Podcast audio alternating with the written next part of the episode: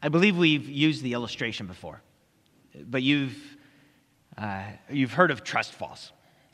Maybe you've experienced uh, the exercise of team building where they have somebody stand uh, um, straight up and with their arms across their chest, and they have their team around them and hopefully quite close around them. And as part of the exercise, that you would then, with your eyes closed, fall back and trust that somebody would catch you. You know, all it takes is for one comedian in the bunch. You know, the, the person who might make one too many jokes about not catching. In, and in so doing, casting doubt. Or, or maybe there's the person who's distracted, or the person, for one reason or another, who simply refuses to catch. More than likely, everyone in this room has been dropped by someone before. Maybe not necessarily in a team building exercise, but somewhere in life. What is it that is required for trust to take place? The easy answer is dependability. That is the person dependable? Can we trust them? Are they trustworthy? Are they worthy of our trust? We ask questions like Will they follow through on what they said? Will they keep my well being in mind? You know, trust is this kind of uh, perception based social contract that we continually renegotiate. We, we look at, um, uh, at as, a, as a kind of an account that, that we make these deposits into each other's trust account, and, and then we make withdrawals from time to time when life doesn't line up according to what we trust. You know, it'd be easy if trust were simply simple and that we could make those deposits quite easily, but trust seems to be a function of a number of things. Often our posture with regard to trust is informed by a complex network of emotions and experiences and expectations and values. Today, we're going to look at a piece of the Christmas story that speaks to the trustworthiness of God, the absolute trustworthiness of God. God is one person above all others whom we require, we need, we absolutely need to be trustworthy. We know that in Scripture, God calls us, commands us to stake our whole life on Him, to place in Him our hope, to depend on Him for our direction, to receive from Him uh, the meaning of who we are and what life is all about, to rely on Him for empowerment, and to welcome His wisdom into every decision. For that to work, God must be trustworthy. This Sunday is the fourth Sunday in Advent. And during Advent, we have been using the title of the Ultimate Christmas Playlist to guide our conversations each Sunday. Today, we're going to be looking at Simeon's Song of Promise. Simeon's Song of Promise. And maybe just to set a little bit of context before we read our passage, that this is a story that takes place after Jesus' birth. So, Jesus is, is born to uh, Mary and, and to Joseph, and and they follow the requirements of the law all the way through. There's a seven day period followed by the eighth day on which Jesus is circumcised. There's a, another extended period of 33 days uh, where they're set apart and they come to the temple for the purification rites. And that's when we pick up the story that, that there's these two individuals actually, Simeon and Anna. Uh, one follows the other, first Simeon and then Anna, and they acknowledge who Jesus is. It's a great way of God fulfilling that, that uh, connection that there needs to be two witnesses. They function as those two witnesses. Today, we'll take a look at the story of Simeon and the song that he sang. So, if you have your Bibles, if you would please open them, we're going to be looking at Luke chapter 2, verses 25 through 35. Luke 2 25 through 35. Hear the word of God. Now, there was a man in Jerusalem whose name was Simeon, and this man was righteous and devout, waiting for the consolation of Israel, and the Holy Spirit was upon him. And it had been revealed to him by the Holy Spirit that he would not see death before he had seen the Lord's Christ. And he came in the Spirit into the temple, and when the parents brought in the child Jesus to do for him according to the custom of the law, he took him up in his arms and blessed God and said, Lord, now you are letting your servant depart in peace according to your word. For my eyes have seen your salvation that you have prepared in the presence of all peoples, a light for revelation to the Gentiles and for glory to your people Israel. And his father and his mother marveled at what was said about him.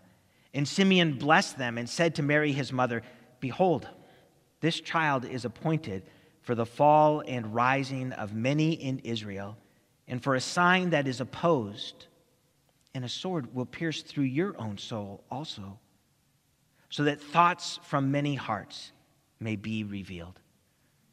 May God bless the reading of his word, and may God show his favor upon us as we come under his word today. We'll uh, cover three things in our conversation today. We'll take a look at promise kept, promise shared, and promise suffered. Promise kept, promise shared, and promise suffered. So, first, a promise kept. Okay, so paint is for painting, food is for eating. Good. Promises are for keeping. Right. Now, some of us may have been tempted to say, well, promise is there for breaking. That's what I've experienced. But when you make a promise, a promise is intended to be kept, it's expected to be kept. Promises are for keeping we know through our own personal experience and maybe through the experience of the people that we love, not every promise is kept. We have heard politicians speak before of what they promise that they will do, only to find out that those promises are not followed through on. Of course, we don't have to go as far as finding a politician. We can experience it in our own family, where we hear promises being made and, and then promises not followed through on. We experience the very same thing from culture itself. Culture coming to a determination of uh, this is the path, this is the way to go. An easy example is the promise that culture has said about technology it will make your lives easier and give you more time to relax and take care of yourself. People tend to be broken and fallible the theological concept behind that is that there is this total depravity that we share in, that, that there's a brokenness throughout all of us, a sinfulness that exists in us. And so that even with our best of intentions, each of us has the capacity, even the propensity to fall short. So, as humans, we depend upon things like the ability to repair. You know, there's one marriage expert that says that this is the key concept in uh, um, successful marriages, that this ability to prepare, to repair. We, we depend upon second and third and fourth chances. We work at learning the wonderful art of forgiveness. But these things are unnecessary for God. God never needs a second chance. We might need a second chance, but God never needs a second chance. He never needs our forgiveness. God is the promise keeping God. In our text, we find out that God kept his promise to Simeon. The God of the universe, the God who created all things, makes a promise to one individual in the midst of this whole Christmas drama. He says to Simeon through the Spirit that, that there's this promise made that, that Simeon would not depart this world until he had seen the consolation of Israel, the, the, the coming of the Messiah. God made that promise and God kept that promise. We also find in our text that God kept his promise, his promise to his own people. That here, the, the promise that had been made over, over the uh, centuries of God's people being called God's people, that, that he had said uh, to Abraham that, listen, I'm going to bless you, and your family's going to be blessed, and I'm going to bless them. In fact, through you, all the peoples of the world would be blessed. God is the ultimate promise keeper. There's a story of Abraham, there's a promise to David. God made that promise to David that, listen, that one of your descendants will sit on your throne forever and ever and ever. And so comes the Christ child. The, the promise is made through the prophets about the, that one day it'll be a wonderful counselor, a mighty God, the everlasting Father, the Prince of Peace would come. We know from places in Scripture, many places, that declare the trustworthiness of God. From Numbers 23, verse 19, God is not man. By the way, this comes from the mouth of Balaam, and we don't have time to explore all of them, but this is an outsider, and, and yet, even Balaam, because of the way God had moved, declares God's trust, trustworthiness. God is not man, not human, that he should lie, or a son of man, that he should change his mind. Has he said, and will he not do it? Or has he spoken and will he not fulfill it?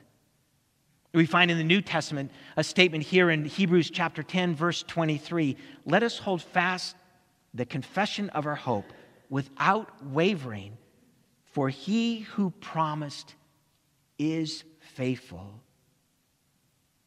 And so Simeon, empowered by the Holy Spirit, sees and holds and proclaims. He says, a light for revelation to the Gentiles, for glory to your people Israel. You know, you might be picturing that picture of Rafiki, the shaman baboon from the story of Lion King right? As Simeon holds the baby and proclaims, maybe it's that picture of, of that shaman baboon. By the way, work shaman baboon into your conversation three times this week, all right? Would you? And Rafiki holds up the uh, Simba, the, the, the, the lion, and holds him before the. And I won't try to say the Zulu words or to sing the song, but essentially says, uh, um, uh, Here comes a lion Father. Here comes a line. Now, as Christians, uh, especially as kind of a schmaltzy Christian at times, we just love kind of the connections that we find in the rest of the world and, and we link them back into Jesus. And, and what a word that, that Simeon could have said the lion of Judah. Here is the one that God has promised coming to us. So Simeon holds up the Son of God, the Messiah, and not on Pride Rock but in the temple, the, the activity as, of God's presence. God has kept his promise. Maybe just a quick side note then. You know, it's not unusual for humans in this world to wonder about God's trustworthiness. Sometimes we assign promises to God that God never made to us. Sometimes we assign expectations to God that, that are based more on our desires than what God has ever pledged. And we can feel like, God, how trustworthy can you be if the one I love is no longer here with me? How trustworthy you can be if, if my hope and my desire has not been realized in this life. And we're not alone in this. It's an experience that many of us have, that we have set upon God that things that God has not pledged to us whenever God makes a promise, God keeps that promise. We find from our text that it's not just a promise kept, but it's a promise shared. You know, right now, uh, um, uh, by your all's uh, presence here, it means that you uh, happen to love Jesus probably more than you love uh, soccer. Um, just, just saying that the World Cup game started at the same time that Josh got up here on the platform and began the service. Uh, And some of you are going, yeah, absolutely. It's not hard to love Jesus more than soccer. And others of you, it's a bit of a challenge. But just as a, just as a quick update, uh, do we have an update on the score? In fact, Jim? One, one nil, one nil, Argentina. There you go. All right. So those of you that were anxious, now you can just calm down a little bit. We're, we're okay. You know, the World Cup is a tournament for all peoples. You know, when we have our, uh, uh, our Super Bowl, you know, the, high, the, the best you can ever be in football is to, is to win the Super Bowl, but that's really just for our country. It's limited for our country. When we have the World Series, that's just for uh, teams that are part of Major League Baseball.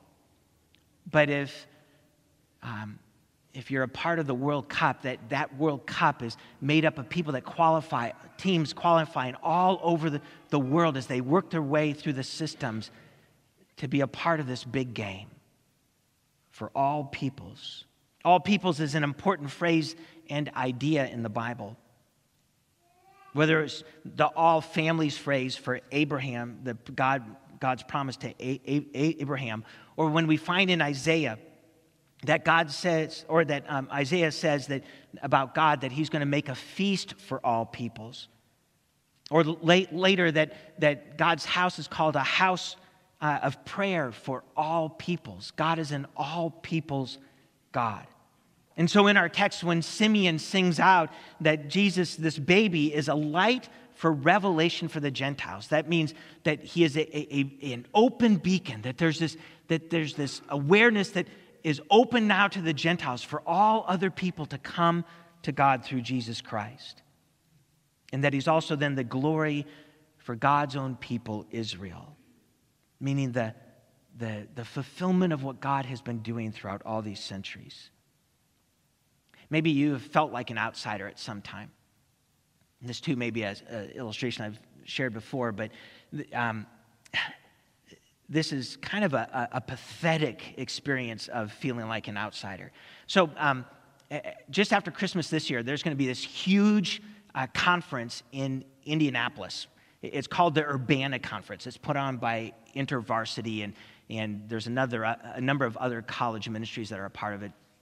But it's huge. And, and I went to that uh, back in 1984. Uh, and at that time, it was held on the campus in Urbana, Champaign. And so there's like 20,000 college students that get together. And we had flown in from LA, got to Chicago airport, and, and because of ice storms and snow and all kinds of stuff, we were delayed in arriving at the campus. And when we got there, all the beds were taken, all the rooms were given out, even though we had signed up. In fact, every seat in the auditorium had also been uh, counted for. So they gave us striped armbands and we were not allowed in the auditorium. Now, that's why I say it's kind of like, really? Are you that entitled that you think that just because you got a striped armband, you're left out? But we can have those experiences where we feel left out, where we feel like we're not included. And maybe even here, as you come into this room, you're sitting here feeling like you're left out.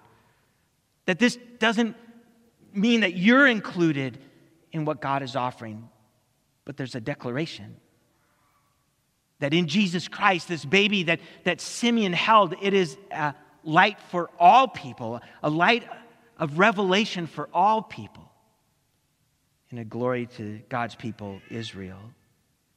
In fact, we find an affirmation in Scripture from Paul that in Christ there is neither Jew nor Greek, nor slave nor free, male nor female that this, this is a shared experience that God offers salvation through Jesus Christ. Any country can be blinded by their own co opting of Jesus, where we take Jesus into our culture and, and then we transform Jesus into the image of what we value in our, our culture and giving them the same skin color as ours or the same eye color as ours and, and the same pattern or the same values that we want to claim. And, and we make Jesus more our own than give ourselves to Jesus that we would be his. But this promise is to be shared for all peoples, that no one nation would own Jesus. but that every nation would come to Jesus. God's promise to you in Jesus Christ is God's promise to everyone. Here is your salvation. Which then brings us promise suffered, brings us to promise suffered. You know, it turns out that God centric good news can bring about division, that God centric good news, especially in the case of Christ, results in division. There was an experience that took place on December 5th of this year at the Lawrence Livermore National Laboratory. Maybe you've watched it and paid attention to it in the news that there was that experiment on nuclear fusion. And this was the first time where the experiment resulted in a greater amount of energy than was put into the experiment. And so here's the long hope that all humanity will benefit from this discovery. That's human centric news. We, we take some joy in that, and we hope that all humanity will benefit from that. But God's agenda is built around absolute goodness, absolute wisdom, perfect justice, and perfect grace. In God's uh, universe, which goes beyond what we can see through the James Webb telescope, and God's beyond the, all things that God has created, in a God centric universe, God's good news actually results in division. How can that work? How can that be? If God is absolute good, how can there be division? We see in the creation that God has, the universe that we have, we know that sin came into the world through that original couple, that they chose their way instead of God's way it was the ultimate ruin of humankind. There then became this necessity for sacrificial offering. God, through his chosen people, set up a system where they could uh, approach God only because God made that way possible for them and set up all the rules and all the conditions. And yet the people couldn't even keep what God had set for them. And so God provided the ultimate sacrifice. He sent his own son in this world to become the sacrifice for our sins. In Jesus Christ, we received the salvation. Yet it turns out that not all will receive Christ. God moves toward us, and we're called to respond to God's initiative. And ultimately, in that relationship, we are dependent upon God to do what God alone can do. God sends Jesus, but not all will welcome him. Simeon put it this way He said, Behold, this is when he was following up with Joseph and Mary. He said, Behold, this child is appointed for the fall and rising of many in Israel, and for a sign that is opposed, so the thoughts from many hearts may be revealed. There's a story that Jesus spoke when he was an adult, when he was ministering on this earth. He, it was a parable. We call it the, the parable of the wicked tenants. The story goes a little bit like this that there was a wealthy man who bought a vineyard, and uh, the individual went off to another country, and, and so he let out the vineyard to some tenants, leased it to them. And as time went along, the, uh, the owner of the vineyard sent a servant to go and re- uh, receive or claim some of the goods from the vineyard. But when the servant got to the vineyard, the tenants beat the person up and gave the person nothing. And so the owner of the vineyard ends up sending two more servants, each in turn. And the tenants did the same to them that they did to the first one. And so then the vineyard owner said, You know, I'm going to send my son maybe they'll receive him differently. So the son shows up, and, and the tenants take a look at him. They, they have this, this conclusion. They go, you know what? This is the heir to this vineyard. If we get rid of him, maybe this vineyard can be ours. And so they take the son and they kill him. So Jesus says he's talking with the people at the time, and, and among the people are the chief priests and the scribes and the elders. And he says, uh, he applies it, and by the way, by even this time, the people are already making the connection themselves. Jesus asks the question, What then will the owner do? He will destroy the tenants and give the vineyard to another. The people push back. Jesus gave them these words. Quoting from Psalm uh, 118, he said, The stone that the builders rejected has become the cornerstone. Everyone who falls on that stone will be broken to pieces, and when it falls on anyone, it will crush him. Jesus would eventually go on to say to his own disciples, He goes, Listen, I am the way, the truth, and the life. And no one comes to the Father but through me. There's a division that takes place. There's but one way that God has come toward us in the person of Jesus Christ. And so, in his arrival is the rise and the fall. That in receiving Jesus and experiencing Jesus, some will rise up and some will fall. There's acceptance and rejection, there is faith and disbelief. A promise that is suffered. Simeon even said to Mary, and a sword will pierce through your own heart also. And maybe even those of us in this world, in this room, have experienced some of that sorrow too, as we've looked upon others that we love, whose hearts do not seem to yet be aligned with Christ. Promise suffered.